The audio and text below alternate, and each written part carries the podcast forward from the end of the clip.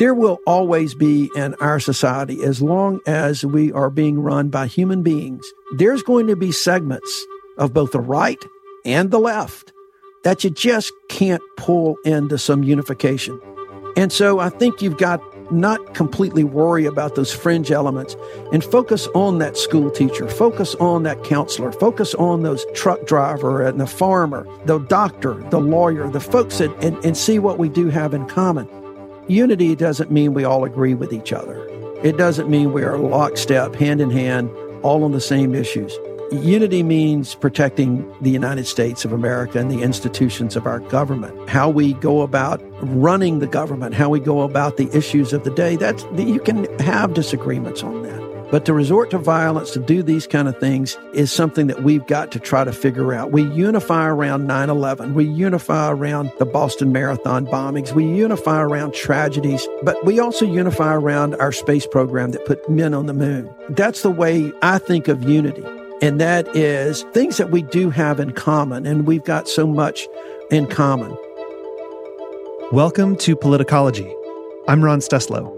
As we prepare for Donald Trump's second impeachment trial, I want to get a better understanding of how we should expect the impeachment trial to play out, if we should expect this trial to be different from Trump's first impeachment, the importance of holding elected leaders accountable for their actions, and how we should expect a 50 50 Senate to function going forward. And who better to help us dig into this than someone who just completed his term in that chamber just a few weeks ago, former U.S. Senator Doug Jones. Senator Jones served in the United States Senate from 2018 to 2021 after defeating Roy Moore in 2017. Before running for Senate, he served as an assistant U.S. attorney and the United States attorney for the Northern District of Alabama and he has decades of experience in private practice. Since leaving the Senate, Senator Jones has become a CNN political commentator. Senator, thank you for making the time to have this conversation today, and congratulations on your new role. Thank you, Ron. I'm excited about the new role, but I really appreciate the opportunity to be with you today. So, I want to start by talking about the insurrection at the Capitol on January 6th. It was difficult to watch, to say the least, and We've heard from a lot of people that it was startling, but having worked there, I wanted to understand how you were feeling as you as you watched this play out. I, I was both sad, I was angry, uh, and I was frightened for my colleagues, my former colleagues that were up there uh, in the middle of that. Um, as we played out this, you really didn't know for a moment how this was going to end. Uh, and it to, to, watch the United States Capitol, which is just a sacred place in my view, um, be just the window shattered, hmm. uh, uh, police officers beaten with flags for God's sakes, um, people running around there and they're taking selfies like it was just a day at the park. It was just it was stunning and it was frightening, and um, I think it's going to take a while for folks to get over that, especially up there. So, looking at Trump's rhetoric before the storming of the Capitol and Rudy Giuliani telling them to have trial by combat and then and then there was this video that I just saw this morning which I don't know how I had missed it earlier but I saw the video that they played right after Rudy's speech which was the closest thing to fascist propaganda that I have seen ever it was extremely alarming but can you help us understand the charge of incitement of insurrection as a, as a legal term? That's what they're calling it. What does that actually mean? You know, it, I think it's a it's kind of a broad term, and uh, that is both a challenge uh, for the House managers, but it's also gives them some opportunities because I think they are going to have to connect the dots between the words that were said uh, and what ultimately happened, as opposed to just simply a planned march on the Capitol. We've seen those over our mm history, mm-hmm. but this was different. And I think from a perspective of uh, of an impeachment trial, you're going to have to look beyond just those words right there. Mm. You've got to put those words in the proper context of all that was going on and all that the president and others, whether it's Giuliani, whether it's Congressman Brooks, anybody that spoke on that stage, I think you've got to look in a broader context and what was going on since the election, and sometimes even before, where they were setting up this entire fraud theory. They knew they were going to lose this election, I believe. So they're setting up this entire fraud theory. but then the president kept doubling down, tripling down, you name it, uh, over the course of this. And everyone knew that it was working some people, not everybody, not all of the Trump supporters, yeah. but certainly some people into a frenzy.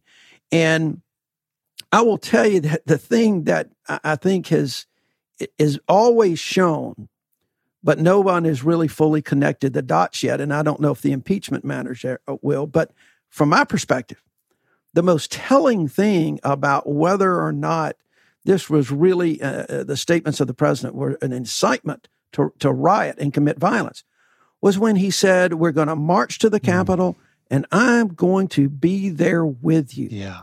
But he didn't do he it. Didn't he do didn't it. go. Why didn't he didn't go? He didn't go because either he or his security team or others knew or had a good reason to know that that crowd. Remember, we're we're watching it on TV and we're watching the president. Yeah. He's watching the crowd. He is seeing people. And when he says, I'm going to go there with you, and he didn't go, I think that that is a state of mind that could be very damning in this impeachment trial, mm. even for staunch Republicans who will vote to a, who will vote to acquit, in yeah. my view. Yeah. That's and so that's how I see that playing it's out. It's very direct. Yeah. So you have uh, served our country as the U.S. Attorney for the Northern District of Alabama. Can you walk us through how you're thinking in the charges that are being brought to those who stormed the Capitol on January 6th? I mean, let's set impeachment aside for just a moment and just how would you prosecute the case uh, for those people? Well, first of all, I'd prosecute anybody I could get their damn names and identities. Okay. Yeah. That's number one anybody that got into that Capitol. Now, I think, or, or, or, or did damage uh, in and around the Capitol. If I could get hold of them and find their names uh, and identities, I would prosecute them in some form or fashion. That may be as low as just destruction of property. It could be misdemeanors, but I don't think anybody is should get off the hook if they can. Now, now identifying people is is pretty difficult because you had a lot of people there. Yeah. But for those that you know, really did the damage. That and you can identify a lot of those people through social media. And a lot of people are doing that now. Yeah, absolutely. People, yeah. family members, others right. are coming forward and helping identify. There's probably a myriad of charges um, that could be brought, but for folks who are making statements about hanging Mike Pence, about you know, I think that's a direct threat, uh, and there is a a um, specific statute that deals with just threats. It doesn't have to be something you're about to carry out. Mm. But, you know, as a former uh, assistant U.S. attorney back for some reason back in the day, I was called on by Secret Service to to handle a number of cases where threats were made against the president. Oh wow! You know, and and most of those people in the back in the day, and this is like between eighty and eighty four, they were they had some mental instability, and they were making that threat. And no one fully expected that it would be carried out, but you have to take it seriously. Yeah. These people, yeah, with those the threats to Mike Pence were real, and I think they can make uh, charges on those kind of threats to the speaker, to others, the destruction of property, the conspiracy to uh, commit violence there's an, um, a, a, whole range of possibilities under the federal criminal code because it was all committed on federal property. Right. That gives right, the United right. States attorney the opportunity to do so many things. Okay, let's turn back to impeachment. So, having been in the Senate and in the Senate during an impeachment trial, what should we expect to see going into this week? Well, I think you're going to see the House managers uh, present a pretty compelling case. If you've read their brief, you're going to you you that's their that's their outline. That's their trial brief, so to speak. Okay. Uh, about what to expect, and I think you will see evidence, uh, tweets, speeches, statements made by any number of people over the course of uh, the couple of months, at least leading after you know the in the days and weeks after the election, because that's just building the false narrative that the, the Trump team kept putting out there. I think you're going to also see, I, I would assume you're going to see various other statements or tweets, some kind of things from f- folks like the Proud Boys, some of these other alt right groups, um, and and how this came together, how the whole march came together, who may have helped organize it, those kind of things, and you put all those pieces together, it culminates it in two things. Number one, the march and on the mall mm-hmm. uh, where the president spoke, members of Congress spoke, And then you're going to see a just vivid, uh, I think, films mm. of actually hmm. what happened because mm. I think there is so much more that the public has not seen um, that is now just coming out uh, in various ways. You, I, if I'm the House managers, this is not simply an effort to convict Donald Trump so that he doesn't run for office again. This is an effort to really show the American people what really happened, how close this democracy came to uh, crumbling uh, under the weight of these, you know, folks with QAnon T-shirts and Confederate flags. So the Trump legal team filed a brief last Tuesday and they argued that a president can't be impeached after they leave office. Can you help us think through that reasoning and then also obviously share your thoughts on the essentially the president's legal defense being procedural in nature rather than substantive? Well, they can't defend this on the facts. I, that's number 1. And so it's just like any number of lawyers that defend hmm. people accused of crime. You know, they're um, one. I've laughed and told folks I've got a great friend who's a defense lawyer who tells when he does CLEs, it says, you know, the role of a, of a defense lawyer is to try to put as much distance between his client and the facts. wow. And it's it's going to be hard for them to put a distance yeah. between Donald Trump and the facts. so then you kind of fall back to the procedural aspects, uh, and they know that if they play that the right way, then there are, it's they're already on record 45 i think uh, republicans on record of saying that this is not an appropriate process and it gives it gives republicans an out mm. to avoid the facts to avoid a, a real serious look yeah. at a president of the united states uh, doing what he did i believe knowing full well that there was an, a chance that serious violence would occur so i think you'll see that play out um, you know, during the impeachment trial over the course of several days. From the defense standpoint, the procedural aspect is really their best shot.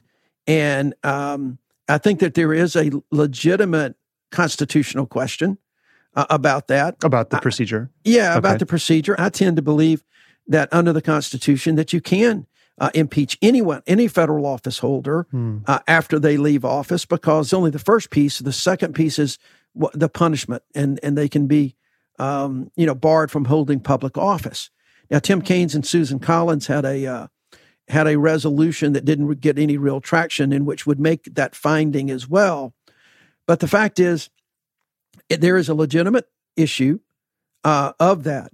But just because there's a legitimate issue doesn't mean that if if if it's put in front of you that you basically what they would be doing to vote not guilty if they believe if mm-hmm. and there'll be you know there'll be some people who believe sure. he didn't do this but if you believe that he did that to vote not guilty would be a basically what you call a nullification issue with a jury that yeah he's ah. guilty but you know there's other mitigating factors. There's other factors that come in. You should find him not guilty. Yeah. That's what we're talking about. Is, is essentially jury nullification is what they t- seem to be relying on and to argue. I see. But that wasn't that essentially wasn't what happened during the first impeachment. But even though we even though we had um, several republican senators come out afterward and say yes he did what he was accused of doing but they still voted against removing him. Well, there was a, there was a big difference. In the first impeachment trial. There really it, it was a it was a it was really more about the facts. Okay, you know, and an interpretation of the facts and and how you, to best put that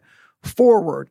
Then there was the separate part of that for a lot of senators was whether or not this rose to an impeachable offense you know, that uh, whether they considered it to be a high crime and misdemeanor under the law and whether it rose to a, a defense. And the Trump team, I thought, did a, a good job of trying to make the argument, make that argument as much as anything that this was not, this was all legitimate. You may not like it. It may be one of those things that a president uh, should not do, but it doesn't rise to overturning an election, mm. uh, removing him from office those kind of things. And that that had a lot of uh, a lot of appeal to I think to so many uh, people in this country because it was it was a much more nuanced case. I mean, a phone call, some things withholding aid. It was a much more nuanced case in which went straight to the heart of a president's poli- uh, power his political power as well as his constitutional power of what he can do in foreign policy. This is a big difference. This is a big difference that uh, I think factually it's a huge difference and they that's why you see so many people hiding under the cloak. And I say that with with all due respect to some of my colleagues, I still think they're hiding mm. uh, under the cloak because they don't want to rile up the base, and this gives them that blanket of security that they can um, that they can find not guilty. And just like the Marjorie Taylor Greene last night that occurred, yeah, so many said, "Oh, I just, I, I, it's reprehensible what she did, but procedurally, we can't allow this to happen." Mm-hmm. Mm-hmm. So the Trump legal team also argued that he was exercising his right to free speech. And I wonder if you can help us understand the limit on protected speech when it when it incites violence. And you know, I think everyone commonly understands that you can't yell bomb in a crowded theater, right? We have that understanding that that speech isn't completely unfettered and without consequences, that there that there can be checks on it. How can we understand the limit on protected speech when it comes to inciting violence and even the president of the United States inciting violence?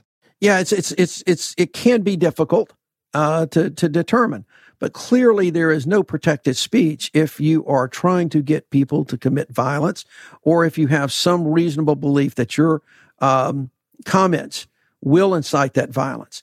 Um, it, it's a fine line. I don't think that there is a, a, a, you know a bright line test where you can say, okay, this is this and this. Every every speech, every word, every action is going to rise and fall on its own words and the and the uh, uh, accompanying violence that may occur afterwards.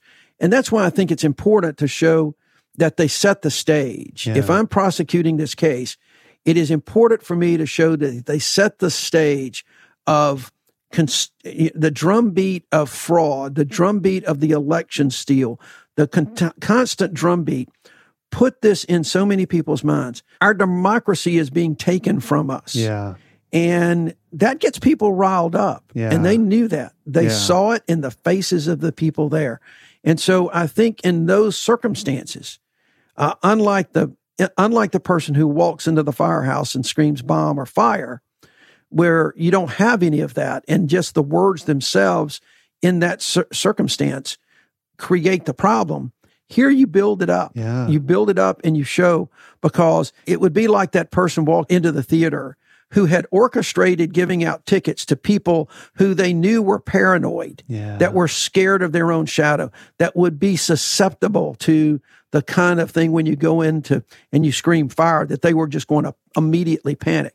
Well, they they did that. They set this stage, and then they just it was like a tinderbox, and it didn't take as much of, of the speech to like that. And yeah. so that's where I think you go.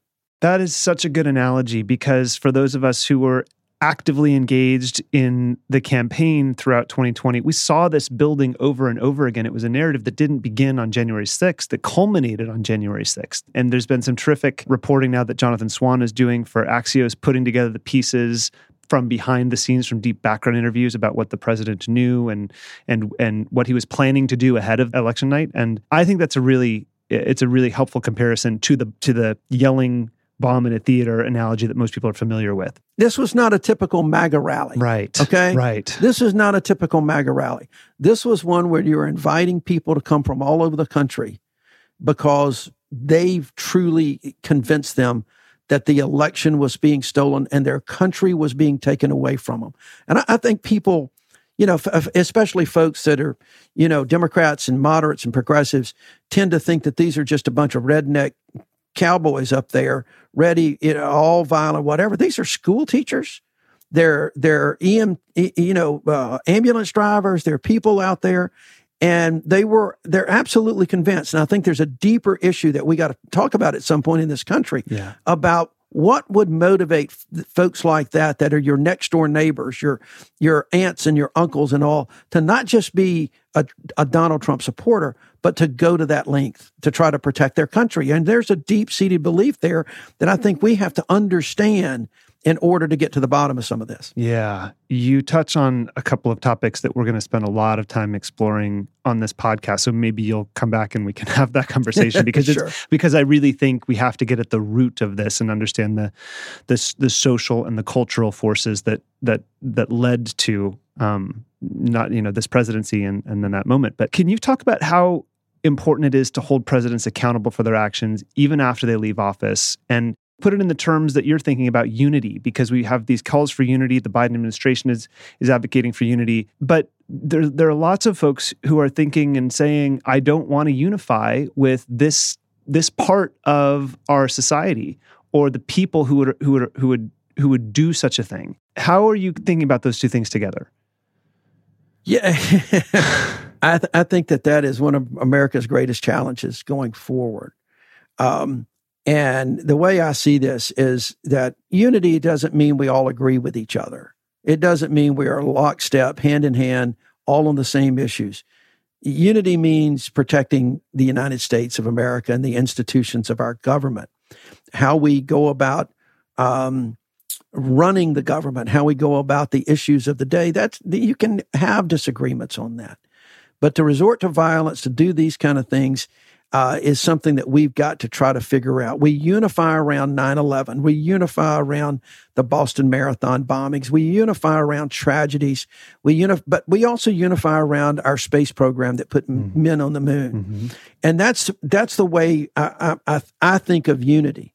And that is uh, uh, things that we do have in common. And we've got so much in common there will always be in our society as long as we are being run by human beings mm. that have flaws and we all have our flaws we all have our inherent uh, biases and prejudices that we try to overcome in our everyday lives as long as we've got human beings there's going to be segments of both the right and the left that you just can't pull into some unification. They're conspiracy theorists. They're looking for something to stir up some uh, uh, not not John Lewis's good trouble, but to stir up some bad trouble. Yeah, okay. Yeah, yeah. And so I think you've got to to to not completely worry about those fringe elements and focus on that school teacher, focus on that counselor, focus on those the the truck driver and the farmer, um, the the doctor, the lawyer, the folks, yeah. and, and and see what we do have in common.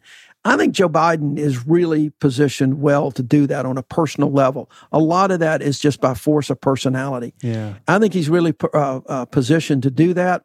It, but this is a January 6th was a huge setback yeah. uh, for that, and it's going to take a lot more work. It's going to take a lot more prosecutions, and I think it's going to take a lot more getting the public to see mm-hmm. that mm-hmm. not it's not just elections that have consequences words have consequences. Nobody knows that more than folks in Alabama when you and, and in the South where you had governors and you know county commissioners and mayors that essentially incited lawlessness every day, and um, that's I, you know it, it's going to. I think we've got our work cut out for us. Yeah, here, here. One last question about the mechanics of impeachment, and then I actually want to turn to the mechanics of a democratically controlled Senate uh, functioning going into the future. But compared to the first impeachment trial, where Republicans were in control, Democrats uh, now have a very narrow uh, margin entering control. How will that change how the trial plays out? How will it look different um, with a democratically controlled Senate? And and what are the, essentially what are the rules and the thresholds and how are they figuring it? Because I think, uh, as I understand it, the rules for witnesses have not yet been decided. They have a lot of sort of procedural questions in front of them. Yes. So there's a set of rules that the, the Senate operates under, but they've also got to, to look and see what is it that the House managers would like to do in their case. And, you know, last time Democrats were calling for witnesses, we wanted to hear from uh, John Bolton. We wanted to hear from folks yeah. in the room because of, of the facts of the and circumstances surrounding that. I don't know if the House managers have in mind to actually call any witnesses or not. I know they issued an invitation to uh, Donald Trump. He declined. That is not surprising. Yeah. But I don't know in this case that witnesses are as necessary. What you may see is uh, Capitol police officers who, you know, I, I had a conversation recently where some of these officers who were out there said that the the moment that they heard um, the president's speech on the mall, the moment they heard others, they knew they were in for some trouble. Mm. Um, that's more like an expert witness because everybody knows what happened and the violence that occurred. That's more like an e- expert witness to say, This is what I heard. If I'm hearing this as a police officer, uh. I can't, I can imagine what the uh, people that are listening heard the dog whistle type, uh, you know, comments right. that are saying, you know, I'm your president it's okay to go do what the hell you want to do. so I think witnesses will be a key. Yeah. Uh, if the House managers want witnesses and enough Democrats believe that that's appropriate, then they have the votes to get witnesses. Democrats did not have those votes the last time. I think witnesses are more were more important for the last impeachment trial mm. than they are here because you've got so much you can show by tweets, by speeches, by comments, by videos, social media videos. You can put together a very compelling case without having to call a single witness. I would, quite frankly, I'm just not sure where that they will go. I think overwhelmingly most of this case will be built with presentations mm. like we mm. saw last time. Yeah. The videos, the speeches, the arguments, and the comments because it's all public information. It's all public yeah. information. Yeah. And it's not like it was playing out too much inside the White House and the Oval Office in secret, um, like you like the last time. This is this was open dialogue uh, from the very beginning. Yeah, which you would you would assume would create far less room for doubt. Well, I think so. You know, but look, let's be fun, uh, honest about yeah. this. Uh, impeachments are political trials. Yeah. Okay, uh, you know, throughout our history, we've seen very rare where people in uh, the House and the Senate have uh, the profiles and courage enough to do yeah. something that could challenge and, and jeopardize uh, their political position. And so these have become political. You go back to the Nixon impeachment. Uh, it was it was a, a, a, political war until the tapes were revealed, and then he avoided impeachment by resigning. the The Clinton trial, so much was the, you know the the vast right wing conspiracy. It was purely a political issue. And that's how this is being perceived. It's how the last Trump trial was perceived. It's how this one is being perceived. Um, but the difference here is the videos of the consequences of what Donald Trump said and did that were awful, that were that which should shock the conscience of every American and certainly the conscience of every senator, every member of the House. Yeah. And uh, so I think there is a difference. And the, the, I think the bigger question, though, is whether or not the House managers can make such a compelling case that they can overcome the political instinct of folks uh, in the Republican uh, uh, uh, caucus to overcome those political instincts and vote to convict. Because at the end of the day, this is really not about Donald Trump. Right. This is right. about this is about the the current president. Yeah. It's about the next president and it's about the one for future generations. That's yes. I think got to be the primary focus of the House managers because you know the defense is going to be arguing that this is just another step in the Democrats trying to to to excise Donald Trump from America. Yeah. They cannot let them get away with that. Right. And in this case, they've at least got the much better opportunity uh, to talk about the future and conduct of future presidents than in yes. the past. And setting, cementing as precedent something that fifth graders will read about in their textbooks for generations to come. Absolutely. Yeah. Absolutely. Okay, so let's talk about some broader Senate questions. So, impeachment aside, how how do you expect a democratically controlled Senate to function going forward after this? I think it's going to be really tough. Um, you know, I think it's going to be very difficult, and there are some issues that I think uh, certainly uh, override the Senate rules, the traditional Senate rules. I think we're going to see that play out soon uh, in the COVID relief package. Um, I would not be surprised to see the president move somewhat uh, off of his 1.9 trillion uh, uh, dollar mm. bill to kind of accommodate a few things, but they're not going to move a lot unless there's a, a, a lot more Republican buy in. That's a big issue. But on the traditional stuff, like the um, NDAA, National Defense Authorization, the budget process, those are things that you can't simply do. You're not going to be able to govern this country by uh, reconciliation and getting a majority. You're still going to have to have the 60 votes. I think that the president and I think that the leadership on the Senate, uh, the Democratic leadership, is, are going to give Republicans every opportunity to work with them mm. to try to do some things to get things done um, and to get some uh, things accomplished. That's going to mean that both Republicans and Democrats are going to have to try to find that common ground. Yeah. They're not going to be able to do uh, my way or the highway. And Democrats can't do that either. They can't do We can't allow this country to go from one side of the pendulum to the next just right. because of the election. Right. And I'm hoping that Republicans will see the uh, need and the ability to try and make things work. There's so many things that are going to be needed for the American people coming out of this pandemic while we're here now, but also coming out. This is going to be a long term recovery, and you can't just look at the dang stock market yeah. as a, an element of the recovery. That just, I, you know, they ain't that many folks in Alabama that have a stock portfolio. Right, okay, right. we don't need to be, as Stacey Abrams said, we don't need to be looking at the stock market. We got to be concerned about the supermarket. And so yeah, this is a long term, and I, so I'm I'm hoping that they will give it a, a chance to work with.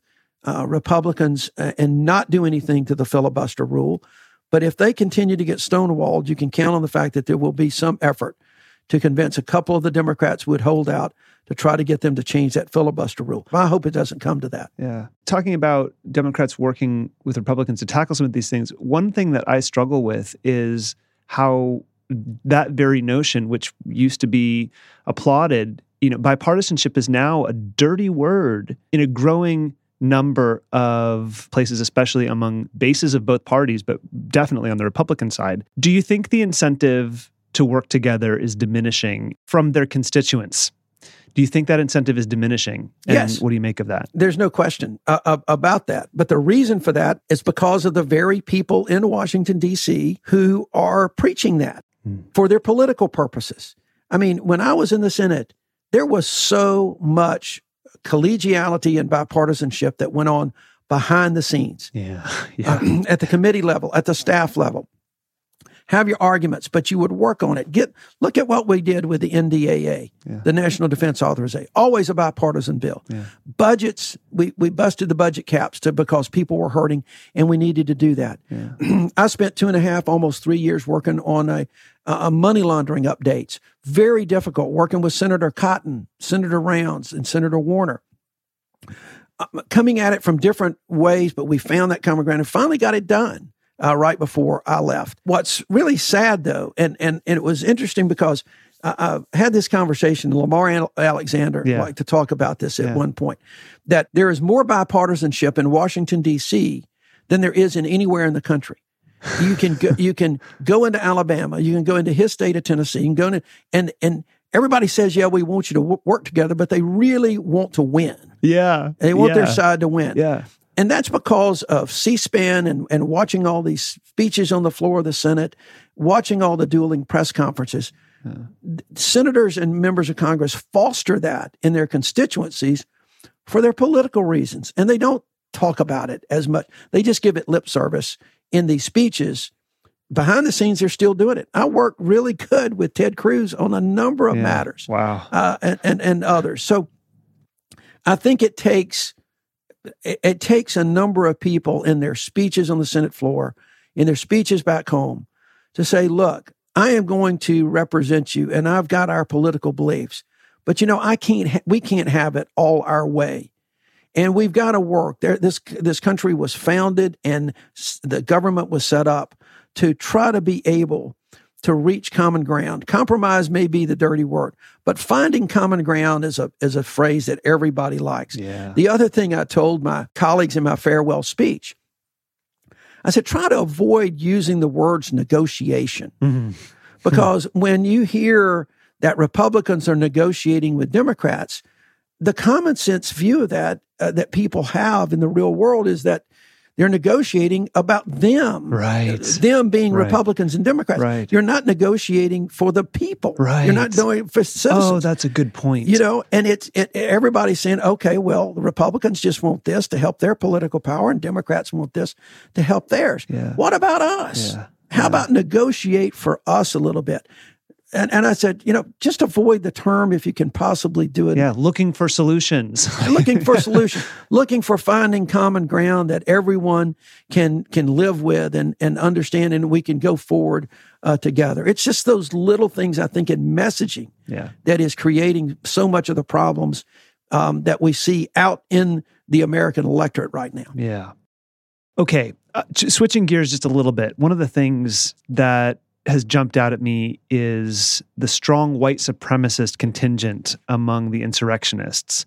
And as I was thinking about this conversation, I was reminded of the bombing at the 16th Street Baptist Church in Birmingham. So, this was a case you tried about 40 years after the attack when you were a U.S. attorney. So, as we're talking about accountability, can you talk about that case and tell us why it was so important for there to be accountability 40 years after the attack? Sure. Thanks for asking. It's it's um, it was truly a remarkable couple of cases for a lawyer to work on. Um, it, it really was. Uh, 37 and 38 years after the fact to finally achieve a, a, another measure of justice for the families, for the state of Alabama, uh, and for the community at, at large. Um, there are so many similarities, though, that you can take from that era, not just the church bombing case, but from the Medgar Evers Mm. murder, from the Emmett Till murder, Mhm. because what you saw in the 1950s and 1960s, you saw governors and you saw elected officials that were basically empowering the the Klan and these uh, white supremacist organizations, the, Yeah. the National States Rights Party, uh, and others, and they were empowering them with their rhetoric, and they were giving those dog whistle politics, and that, and then when there was violence, they would just kind of some, somewhat turn a blind eye and and these folks knew that they could get away with it. They thought they could get away with it, and they damn sure did for a long, long time, decades in some instances. And so when we started to put that case together, we went back. And, you know, I I looked at not only the case file, which was massive, Yeah. Uh, because I will say, even under a J. Edgar Hoover administration, the FBI did a hell of a job back in the 1960s investigating that case. Mm. They really did. You just, it's just like so many others. You cannot always make the case at, at the time. But the fact is, we will, we looked at the case file, but we also looked at the history. What was going on uh, at the time? And and when I tried that case, I started back in 1954 when Oh, wow. with the Brown versus Board of Education right, case Right, right. because I had to connect the dots all the way to 1963 because that case came out in 1954. In 1957, when one of the great leaders of the movement, Fred Shuttlesworth, um, tried to enroll his children in an all white school, he was met with violence, including one of the defendants in the church bombing case. This is 1957. He got beaten. He and his wife both got beaten up outside Phillips High School. And so there was this theme running about school desegregation Mm. that that carried forward. We had freedom riders, but then the the the fact that often get got lost in the church bombing was that just you know literally two weeks before that, the schools in Birmingham were desegregated for the first time.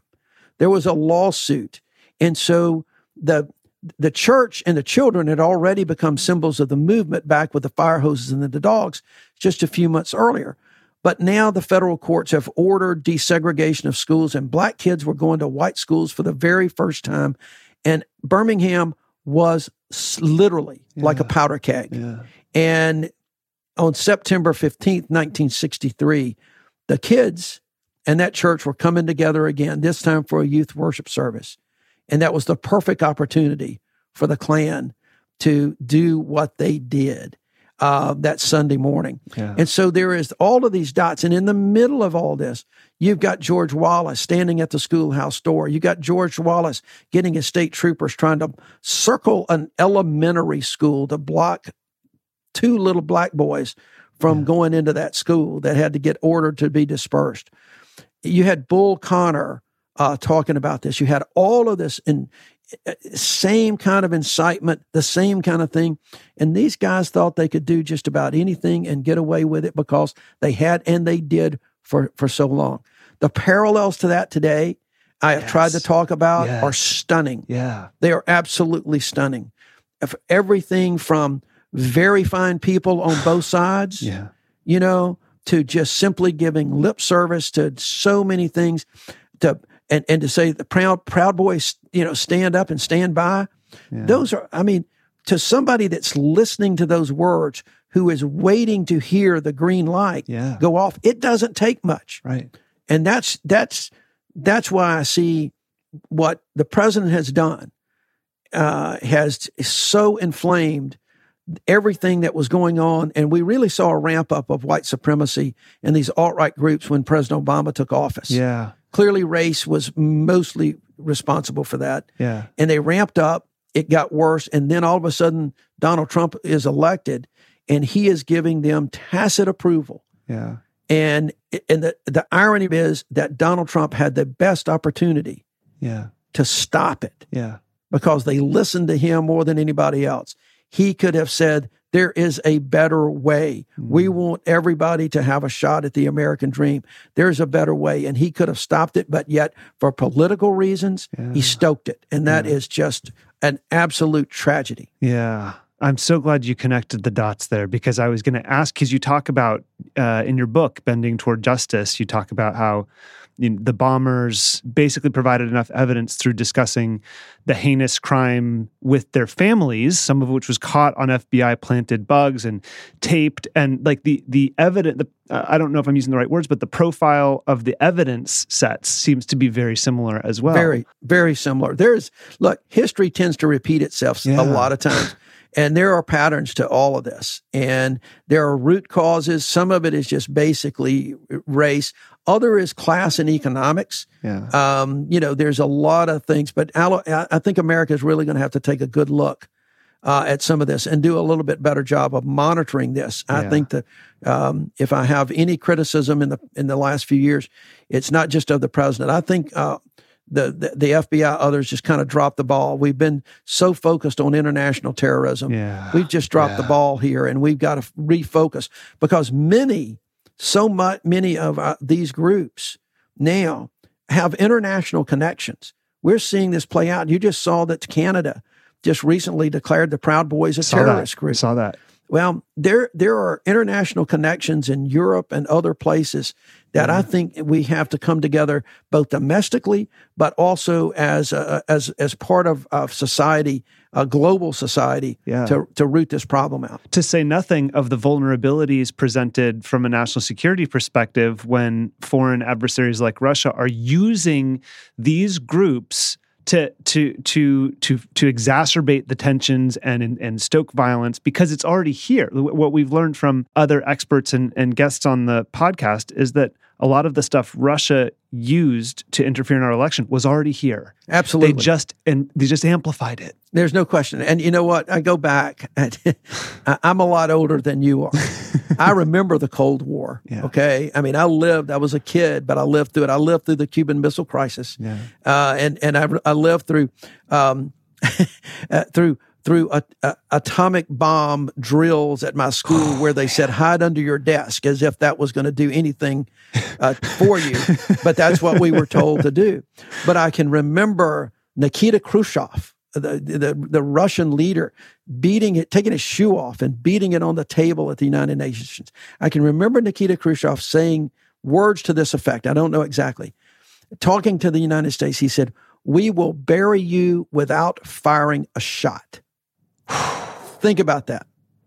That that uh, you know that wow. was like the early 1960s, maybe late 50s. We will bury you without firing a shot. Well, it took a while, took a while but if but we're not careful, yeah, if we're not careful, yeah. it and it not it may not be Russia, it could be China, it could be any one of our adversaries, because if you if you start crumbling within, that's the key. The bomb that's doesn't for have them, to be for adversaries, right? Yeah. Your role model, former Alabama Attorney General Bill Baxley, uh, served as lieutenant governor while George Wallace served as governor. And I can't imagine this relationship provided a strong governing team among the two of them. So, can you describe their relationship and how Baxley navigated dealing with the person who supported the policies of Jim Crow? You know, saying famously, "segregation now, segregation tomorrow, segregation forever." Can you can you talk a little bit about that? Yeah, it's it, it's an interesting history because it actually their relationship uh, in terms of serving together goes back even further.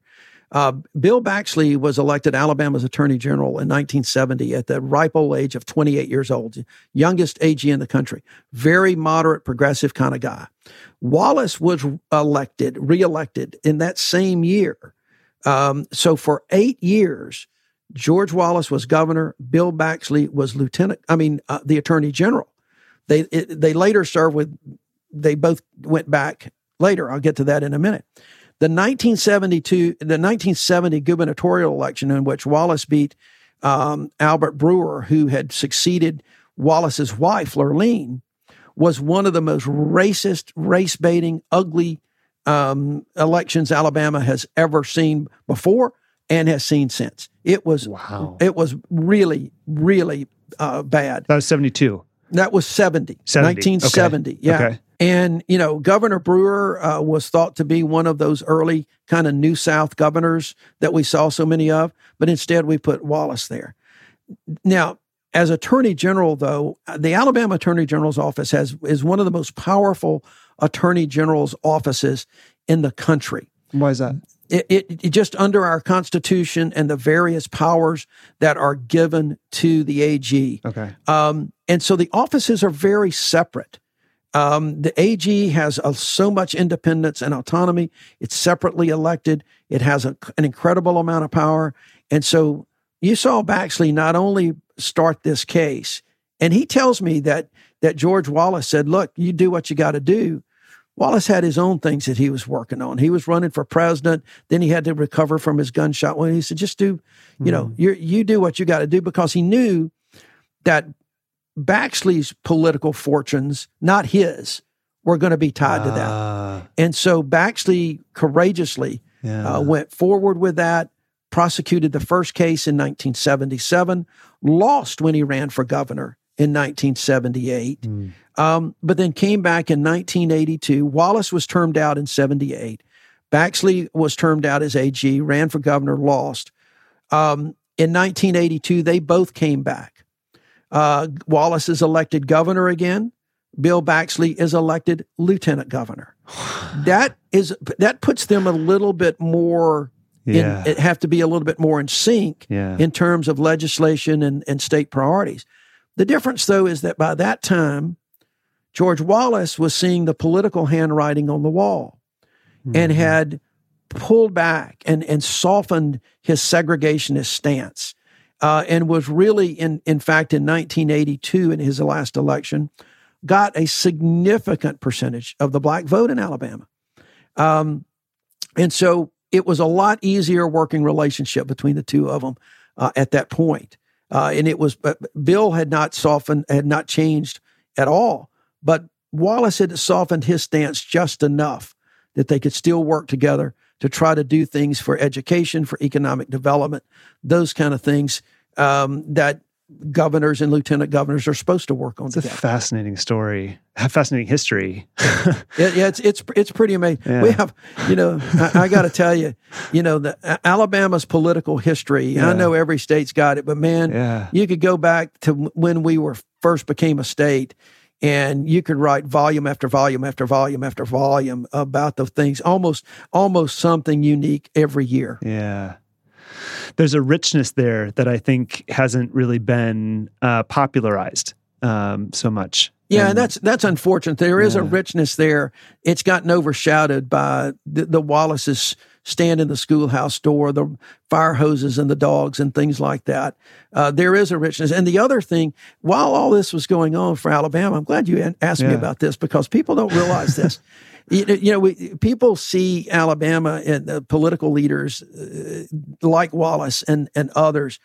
But the fact is, at one point in the 30s and 40s under FDR and Truman and even Eisenhower, Alabama was seen to have one of the most liberal uh, congressional delegations in the country. Wow. In the entire country. Now, they were always on the race issue. Yeah. That was different. Yeah. But when it come to the federal government and the things, it was Alabamians who led the way to create uh, the Marshall Space Flight Center and Redstone Arsenal. It was a, it was Carl Elliott who was the architect behind student loans. It was it was Lister Hill, Senator Lister Hill, who did the Hill Burton Act to put rural hospitals across uh, America. John Sparkman on banking, and it was they were all the Clean Water Act. Bob Jones and others on the Clean Water Act.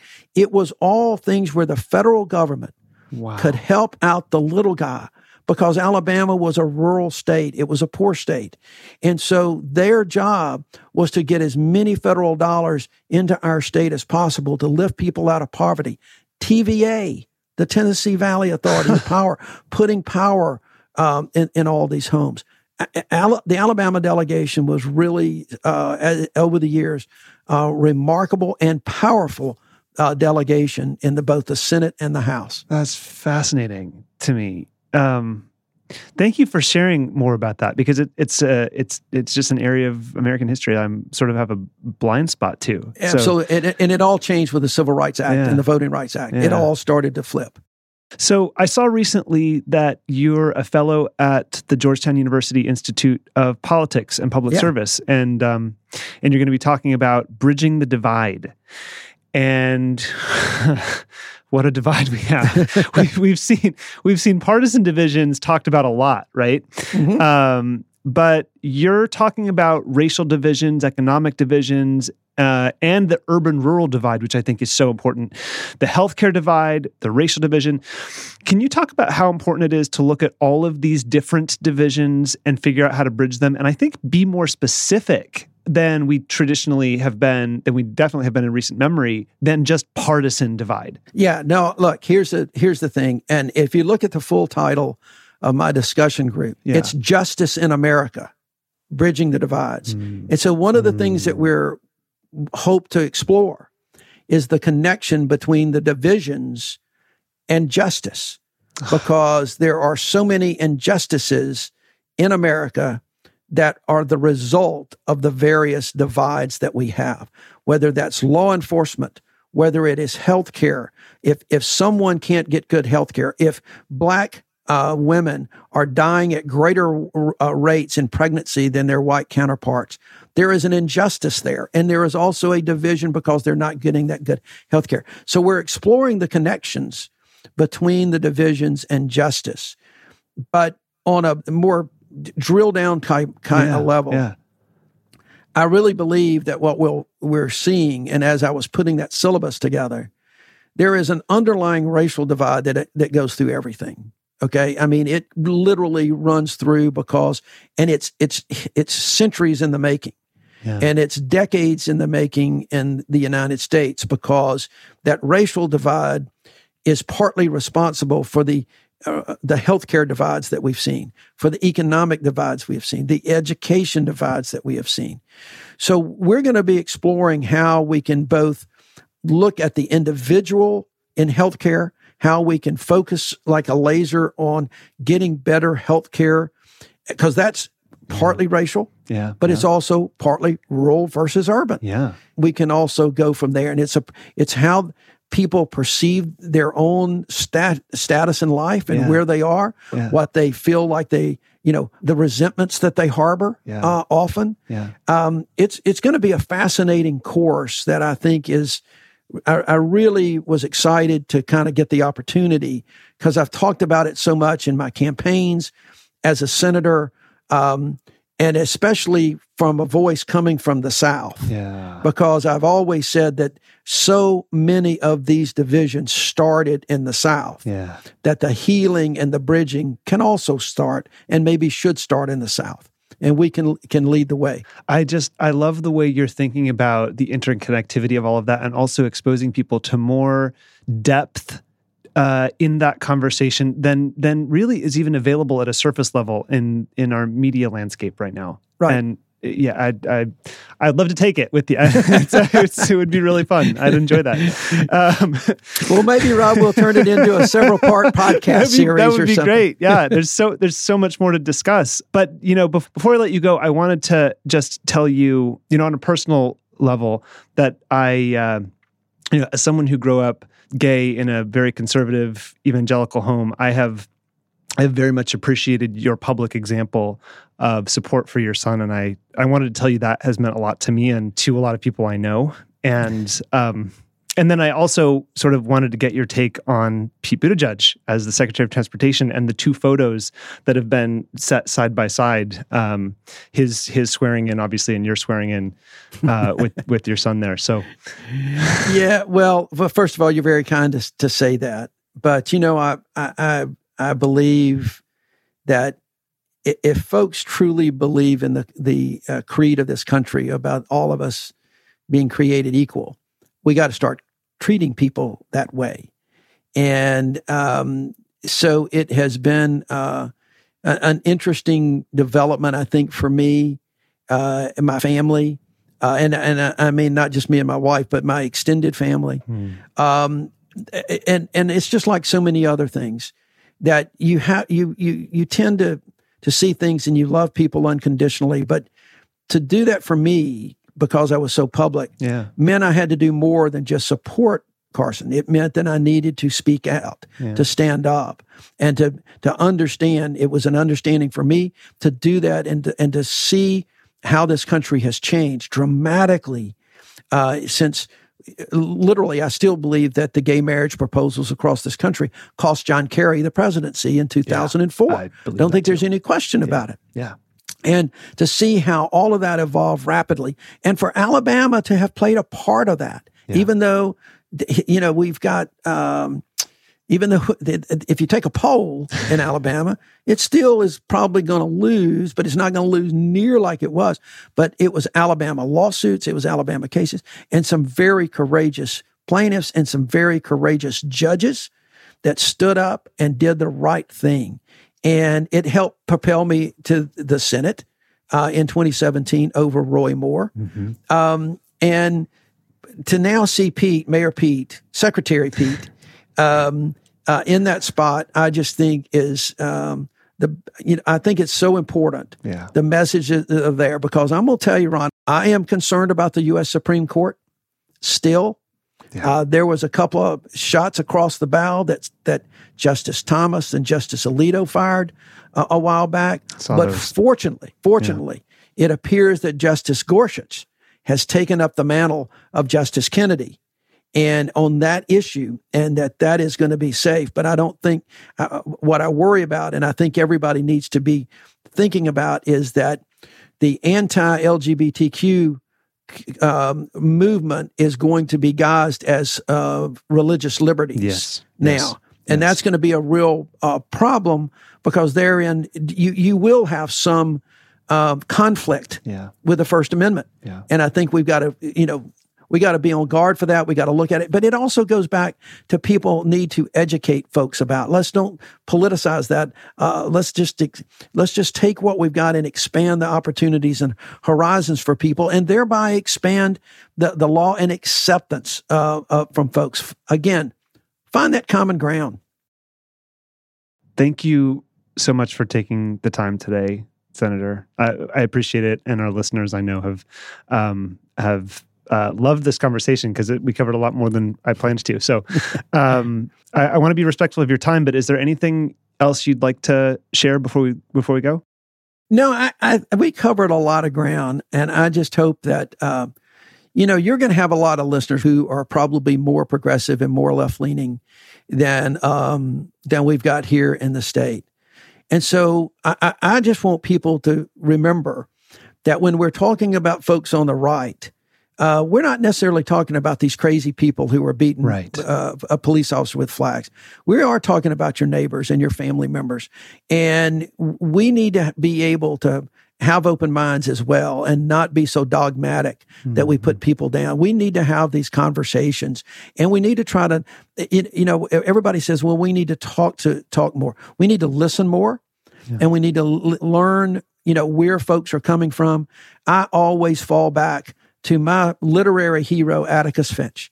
that we need to we need to do what we can to walk around in another man's shoes Yeah. and see things from their point of view sometimes. And you're still not going to agree with it all the time, but if you get a better understanding, we can come back to that unity that that Joe Biden's talking about, that we're all talking about, um, and makes some real positive changes for America. Because as we come out of this pandemic, we've got an opportunity. We've got a historic opportunity um, to build a more just society than we had uh, uh, going into it, Yeah. where all people have that access, where these divides in healthcare and education and jobs have narrowed. We'll never get rid of them completely, but we can narrow the hell out of them uh, going forward. Well so said. thank you. Well Thanks for having me today. I really enjoyed it. Absolutely. Hope to come back. Absolutely. We'd love to have you. And just kidding, one more question before we let you go. Where can people find you on the internet? Where's the best place?